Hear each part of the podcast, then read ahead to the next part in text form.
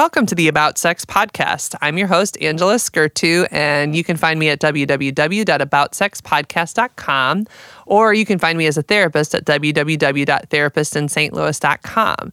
Now, today we have a special treat.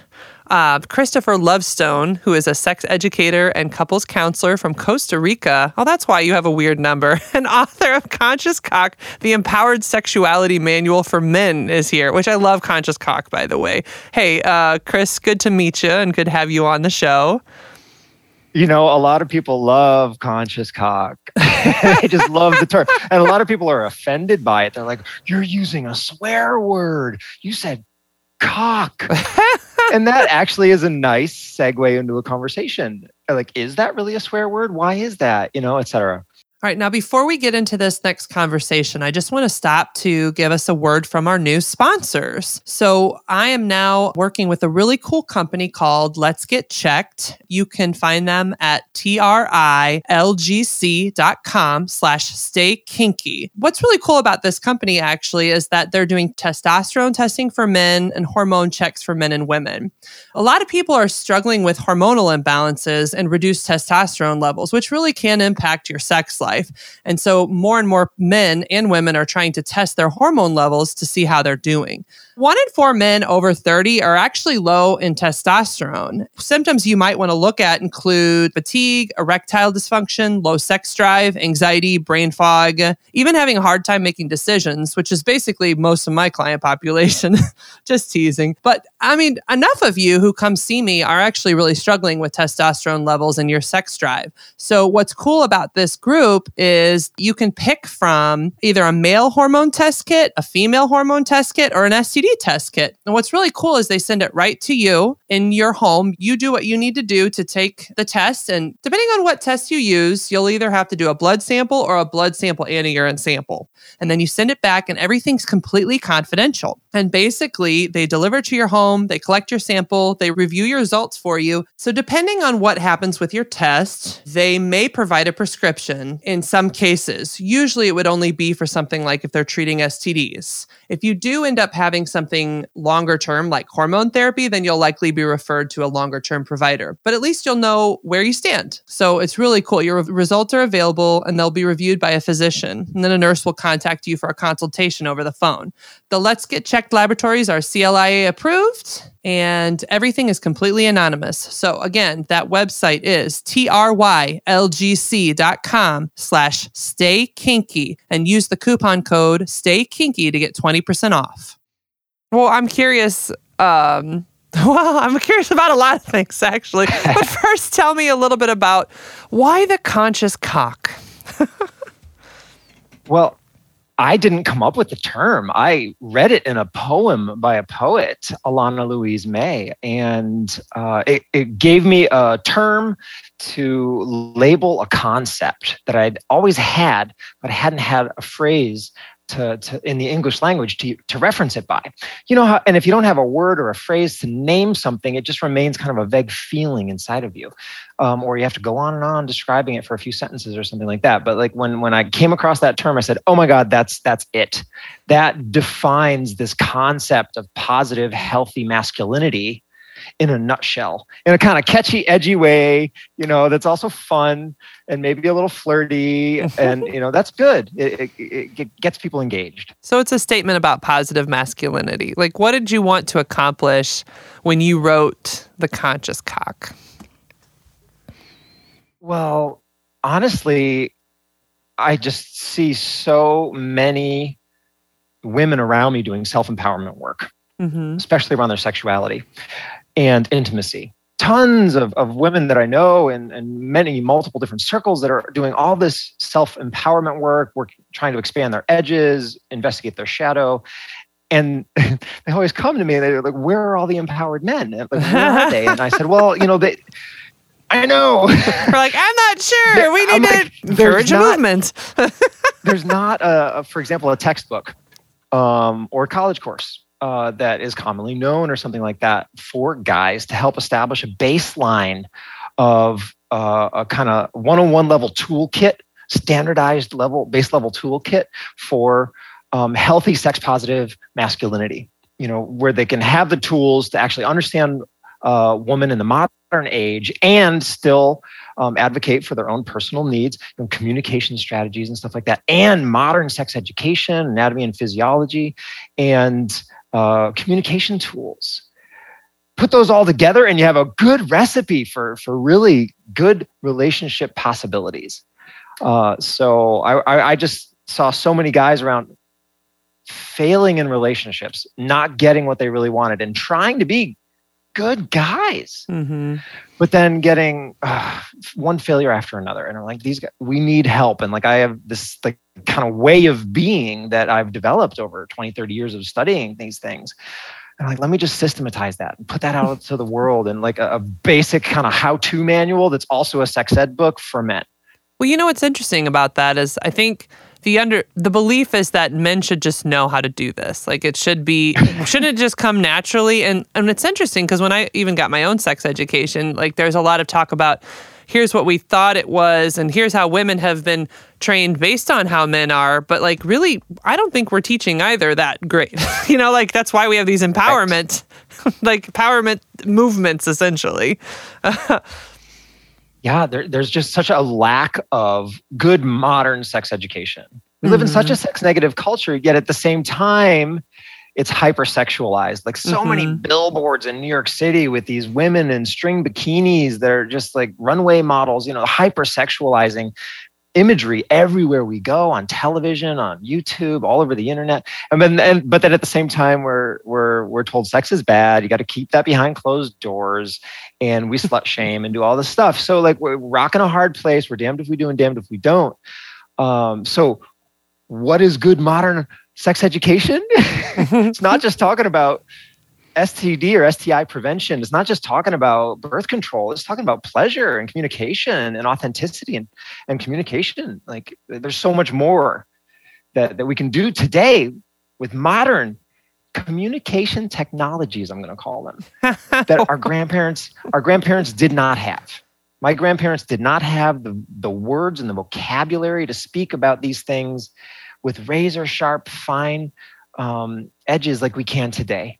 What are things you uh, find so yourself literally. teaching teaching, you know, so I was looking at kind of your list and like one of them is healthy masculinity. So like what are some of the ways that you try to teach healthy masculinity? Okay, imagine two ends of a spectrum. One being a guy who is a nice guy and he's he's honestly just kind of like a doormat. And he's just just like he people wipe their feet on him.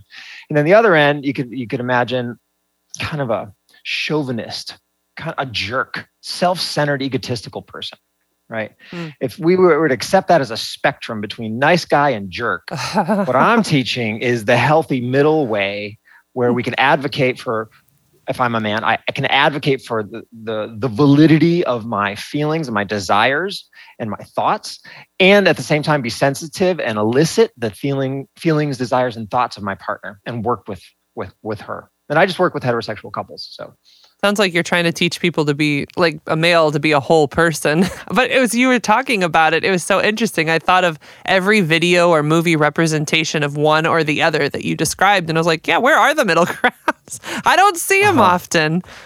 right.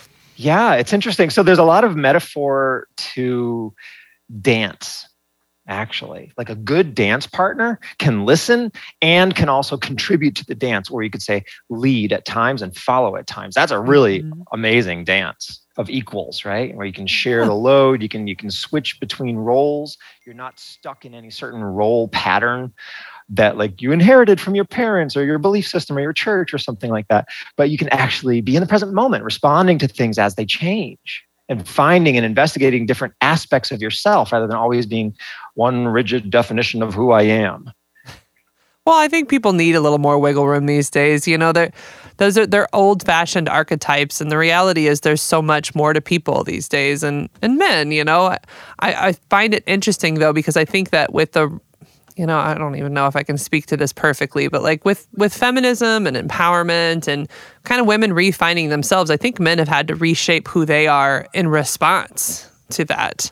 So i'm oh, curious oh, what do you see what do you see with your couples like the men the men that you work with what do you see them struggling with? No understanding women is is the number one biggest challenge i think. And second to that is how to communicate what's really going on inside of him. Okay. Because we tend to, as guys, act like we know everything already. We have to, we have this kind of like boisterous kind of persona that categorically we tend to put out to the world i don't need to ask for directions. Like i can figure it out. I'm resourceful you know? And, and that makes us feel good about ourselves and capable and you know etc but but what if there's a little anxiety or if there's discomfort or if there's a need that's not going met or something that i wanted to bring up but i couldn't that maybe there's something i feel ashamed of or like actual tools to get those things out mm. on the table. Uh, so in a, in a manner that doesn't make her retreat or get angry or run away uh, you know but but fosters um, uh, a relationship or a container in which you can discuss these things and have the hopefully have the, the discussion bring you closer together because you're building trust with each other hopefully so the, those two things a understanding how women work because guys are confused they don't understand hormonal changes changes every month they don't under, understand hormonal changes over the lifetime of a woman some of them uh, don't even from, understand the uh, you know the map of the vulva it's like it just depends basic sex education yeah ex- basic sexual anatomy and physiology mm-hmm. even the term vulva Mm-hmm. Uh, most guys don't know what that is. Um, you know, they, they say, oh, vagina. no, son, it's not vagina. That's like 1960s sex ed. Okay, like oh. it's 60 years later now. Um, I'm curious so, what do, what yeah. do guys ask you about like how to understand? I've definitely seen that around. Like I don't understand this this creature. So like what are, what are some of the questions you'll get from men about how to understand women better? I, the main thing is that I see that guys they come to me and they say I don't know what to do. She says one thing one day and then the next day it could be something totally different and all i'm trying to do is track her and show up for her but then the rug gets pulled out from underneath my feet and I, I, I I'm, I'm confused and I'm, I'm getting kind of beat up here by this and I don't know what to do. That's like the main thing. They, they don't understand how to, to handle this constant improvisation. You know what's interesting they about want, that, Chris, is that there's this value system underneath it, I think that's leading that. And that value system is like happy wife, happy life, or if your partner's happy, then you're happy. And so you have this whole group of men essentially that are judging their happiness based on their wife or their partner's um, feelings and moods. And that's the hard thing is that feelings and moods change constantly. So it sounds like part of what you might be doing is not only explaining the female condition, but challenging men to make some decisions for themselves about how they want to think and feel. What are your thoughts on that? Well, definitely part of it is absolutely helping them to claim, helping guys to claim a sense of, uh, I want to say, um, okayness or ease or comfort or st- around having their own inner stability mm-hmm. and not being affected by uh, their their partner having a change in thought or perspective or mood or desire, um, which is kind of like gathering your energy cords in, or like if you want to go woo, you could say pulling your aura in closer, being or, or having kind of callousing your skin a little bit.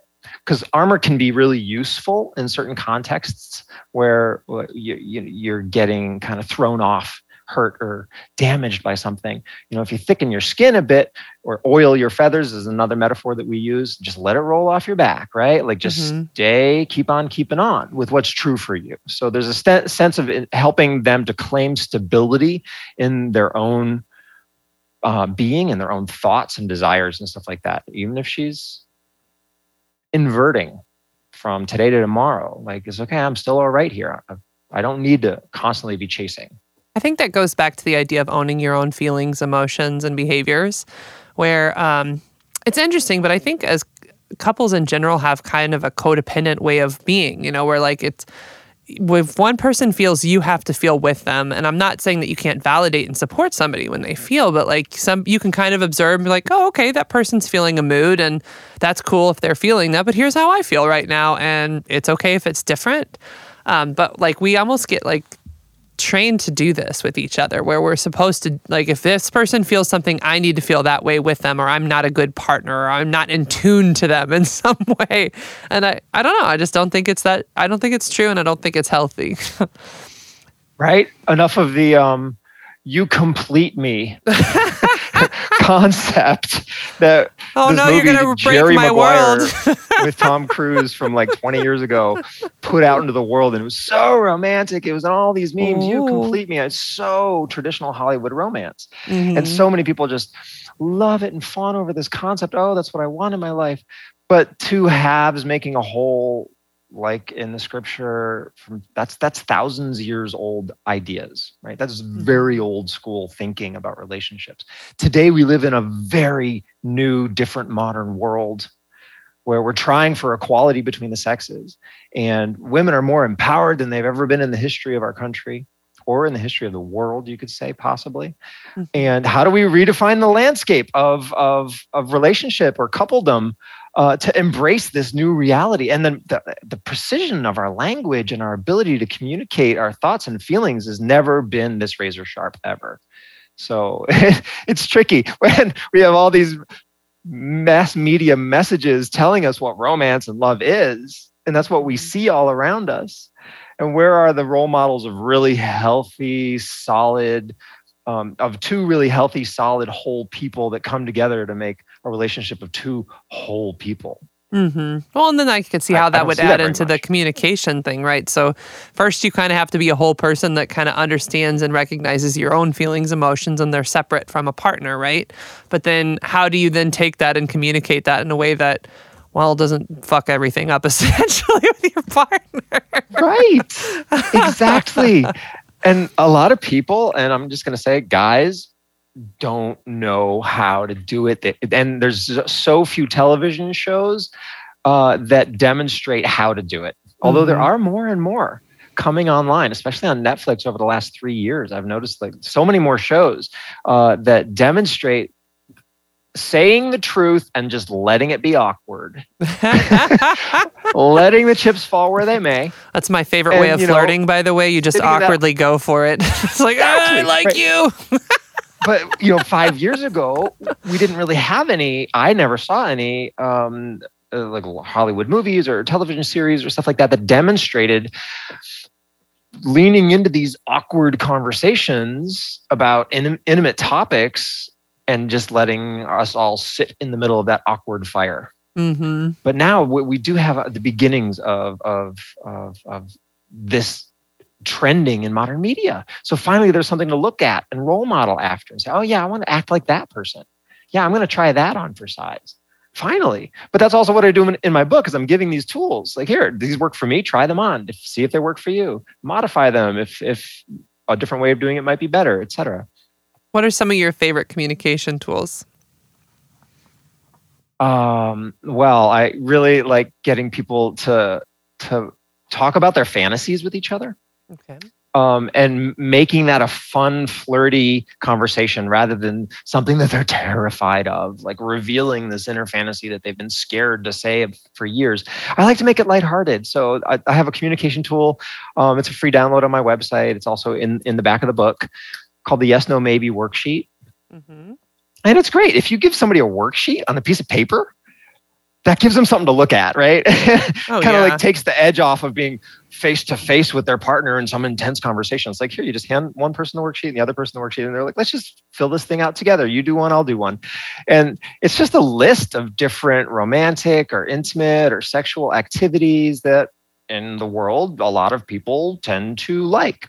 You might love it. You might, any specific one you might love or, or hate or, or maybe be open to if some certain conditions were met. Um, so you just go down the list and you check a yes or a check mark in the yes yes column if that's something you would like to do in your sexual or intimate or romantic life at some point before you die. And if you're like, hell no, you put a check mark in the no column. And if you're like, well, I don't know, maybe, you just put a check mark in the maybe column. And then when you both both do that, and then you compare your notes and you see, do you have any line items where you're both a yes? Or one of you is a yes and the other is a maybe? And then that gives you new information about oh my god i never knew you might want to do dot dot dot activity like maybe get tied up or um, try a sex swing or anal sex or i don't know romantic shower with like or bath with rose petals and champagne. I mean whatever it might be there's tons of different um, ideas on that list yeah, and I think people need to learn how to talk about that stuff more directly. I feel like I spend a lot of my own clinical time in the maybe zone where I'm just trying to tease out for couples, well, what are these maybes and what are the contexts around the maybe? You know, because like even being able to say that, like sometimes people say maybe, but maybe isn't a full yes or a full no, right? It's somewhere in the middle, and people need to be able to even share, like, this is part of it, but I don't know. Maybe if I were really horny. just being able to say stuff like that with each other and be clear. But to your point, I mean, people haven't been given this language at times, so it's hard. It can be hard to put that stuff out there. And even to understand that you can have a, a fantasy sharing and it doesn't necessarily go anywhere. It could just be that's the fun part of it is that you talk about this fantasy and it never goes beyond the consideration phase, but that's okay. Oh yeah, fantasies can be so powerful and then the reality of trying to live out that fantasy can not go well or be ho hum or not be nearly as satisfying as just having the fantasy. Mm-hmm. and then living out a fantasy with your partner like maybe you have an idea and you kind of like talk it out in bed while you're making love like that that kind of embracing of your fantasy by your partner can be so powerful at bonding you two further together. Like oh my god I, I can explore this part of myself that i've always wanted to explore this fantasy. Maybe it's role play or something like i'm cop and you're a robber you know doctor and nurse whatever it might be you know some funny thing. But but like you know it, has got juice for you and energy for you. And then if your partner embraces that that you know that bonds you deeper it builds trust and and and uh, a safer container for the two of you. That that's that's moving in a good direction in your relationship i think I'm imagining a jail, you know, as you said, the cops and robbers is like, you know, it'd be really fun to maybe just like create a prison in like a corner of your bedroom. And it's like, well, if you've done wrong, I'm going to put you in the corner. uh-huh. Uh-huh. So I'm curious, um, you know, I was looking over your questionnaire and one of the things you talk about is overcoming relationship exhaustion. So I'm curious, I'm curious what work you do there and, um, what do you think is a helpful way for people to start to stroke that fire, so to speak? I love that you said stroking. It's like, oh, stoking. It says stoking the fire, but still, I put, I put stoke it, stroke it. we need to stroke some fire. How do you do it? Come on. You know, one of the best tools is lightening up, right? One of the best tools is taking ourselves less seriously and having a little bit more humor about all this stuff. If we take it all so heavily, it can be so oppressive. It can feel insurmountable accountable. But like if we can lighten up and laugh at ourselves and laugh at it all, like it just makes everything easier. So it's wonderful to bring humor into it. Absolutely. Um, but uh, you know, relationship exhaustion is so real. I see so many people just in chronic fatigue from their the the processing and energetic dynamic of their relationship or their household, et cetera and and they just live in this state of like chronic exhaustion from things just not going well or there being fights and arguments and stuff like that you're seeing it in terms so, of the relationship, not necessarily chronic exhaustion from, like, say, the shit of the pandemic. You know? But you're talking about, like, even in their relationship, just being tired of each other a bit. I see so many people not really hearing what the other person's trying to communicate to them. And then that happens in the other direction also. So they keep saying the same things over and over, and they try saying the same things in different ways. Mm-hmm. Well, let me try mm-hmm. it from this perspective, et cetera, to try to get the other person to really hear them, to hear, okay. hear what they're trying to communicate. But then when the other person doesn't really get their meaning and filters it and translates it and shifts it and twists it a little bit, Mm-hmm. Like that creates huge exhaustion in a relationship. So, truly hearing what the other person is trying to get you to hear helps re- alleviate that exhaustion. And when they when both partners do it, it's the most powerful most powerful thing. If one partner does it, it does help. One partner really starts truly hearing the, the, the, the substance underneath the words, then that's helpful. But if both people do it as an intentional practice in their relationship, then they start feeling heard and seen and understood and isn't that's one of the cornerstones of of having a relationship that like fills you up rather than depletes you Uh, if you're constantly trying to get your meaning across and it's never landing, that is exhausting. Yeah, I definitely have seen. I was actually just thinking of a couple I was working with this week, and it was interesting because the guy said, I've never heard this from her. And she gave this look and like that was like oh, I've yeah. said this a million times and it I was right. so it was so funny but I did a, a tweak to what he was saying because it's actually he wasn't receptive to hearing it up to that point because they were fight you know it's one of those things where they're fighting constantly and i think that happens too is people don't hear each other in conflict especially if you're in your fight or flight and so that little shift of I, he just wasn't receptive to it before this she said it and he's like no no that's what i meant i'm like i know i know it's what you meant but it's just uh-huh. it's funny how those little tweaks can really impact a couple because they, they are you, you're you're absolutely right. They're tired. They're tired of not feeling heard or listened or understood. And after a while it does get tiring. And i think after a while people there gets to like when it's the worst situation then people stop trying. So like it sounds like that's like a step one. Then beyond that then how does that help them stoke or stroke the fire Well, if you start feeling seen and understood, like mm-hmm. if the context of your relationship is one where you your true meaning is being elicited by your partner and you're doing the same thing for them then that lays the foundation for um, having conversations about erotic fantasies intimate fantasies sexual fantasies desires and stuff like that you know establishing this this atmosphere this environment of true listening you know creating that uh, safe space uh, f- where you're both eliciting what's really true inside of each of you you know that that gives the, the the first step towards having an environment in which you can share really difficult things mm-hmm. um, and you know maybe it's that you you've got this thing that you really would like to have in your relationship with your partner but you haven't been able to ever say it um, or like uh, there's this thing that you want to do in your life before you die um, and it's not happening with your partner, but like, it's important to you. It's on your sexual bucket list or something like that. Um, you know, then you're, you're creating the context in which you can communicate those things, perhaps for the first time ever in your life. Um, so you can start out with simple things, you know, some some creating some some romantic atmosphere, doing simple gestures that really land for your partner that help them to feel active love from you rather than you know doing something for your partner that they don't really care about. Like for some people it might be that if i fix the kitchen sink when it's dripping that that might make them be like oh my god i'm he loves me. Look he's doing he's getting on his back getting wet under the sink in that dank cabinet like he's that's really love you know?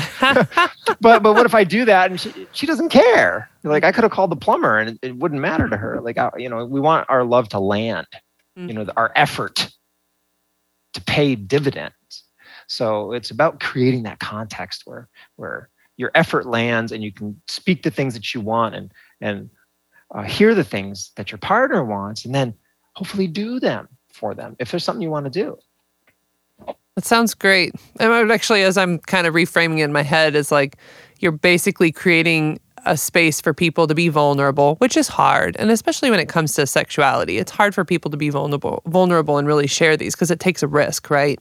So you're creating a safety around taking risks so that people can share those secret desires, whether they're sexual or other. You know, like I think couples are often hiding a lot of things, not in I don't think it's even intentional. I think it's something that happens over time where it's like, you know what, I really want to travel to Switzerland or I really want to I want to do uh-huh. this thing, but because you know they there's this like path that you feel the relationship's supposed to go. If you what you want diverts from that path, then you kind of say, oh, I can't tell them. They're not going to hear it or they're not going to understand, and so then they withhold that information rather than really sharing and opening up about things that are tough.